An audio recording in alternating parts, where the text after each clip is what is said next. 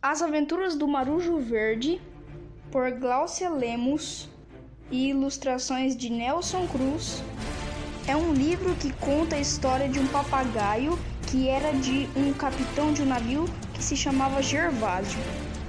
Esse papagaio se chamava Alberto Pena e já estava cansado de conviver com esse capitão porque ele só bebia e não fazia nada, não levava ele para as viagens e só deixava ele no barco.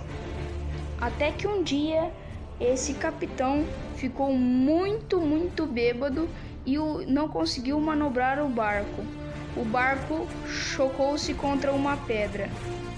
Enquanto isso, Alberto assistia à cena e chamava por seu capitão, pois o seu navio estava afundando. Mas o capitão não respondia.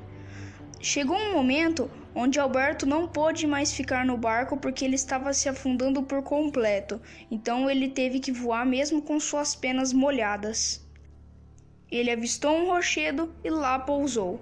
Mas, depois de ter pousado no rochedo, percebeu que a rocha começou a se deslocar. E quando olhou para baixo, na verdade esse rochedo era uma baleia. Eles discutiram um pouco, mas perceberam que estavam no mesmo caminho, pois os dois estavam em busca de aventura. Nisso, eles fizeram um acordo de viajar por várias ilhas juntos. Foi assim que Alberto Pena conheceu Valdrez, que era uma baleia que o levou para várias ilhas.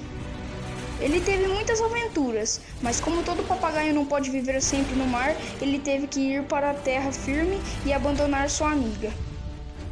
Em terra firme novamente, ele conheceu uma papagaia a qual ele se casou. E foi assim que Alberto Pena pôde descansar depois de suas longas viagens.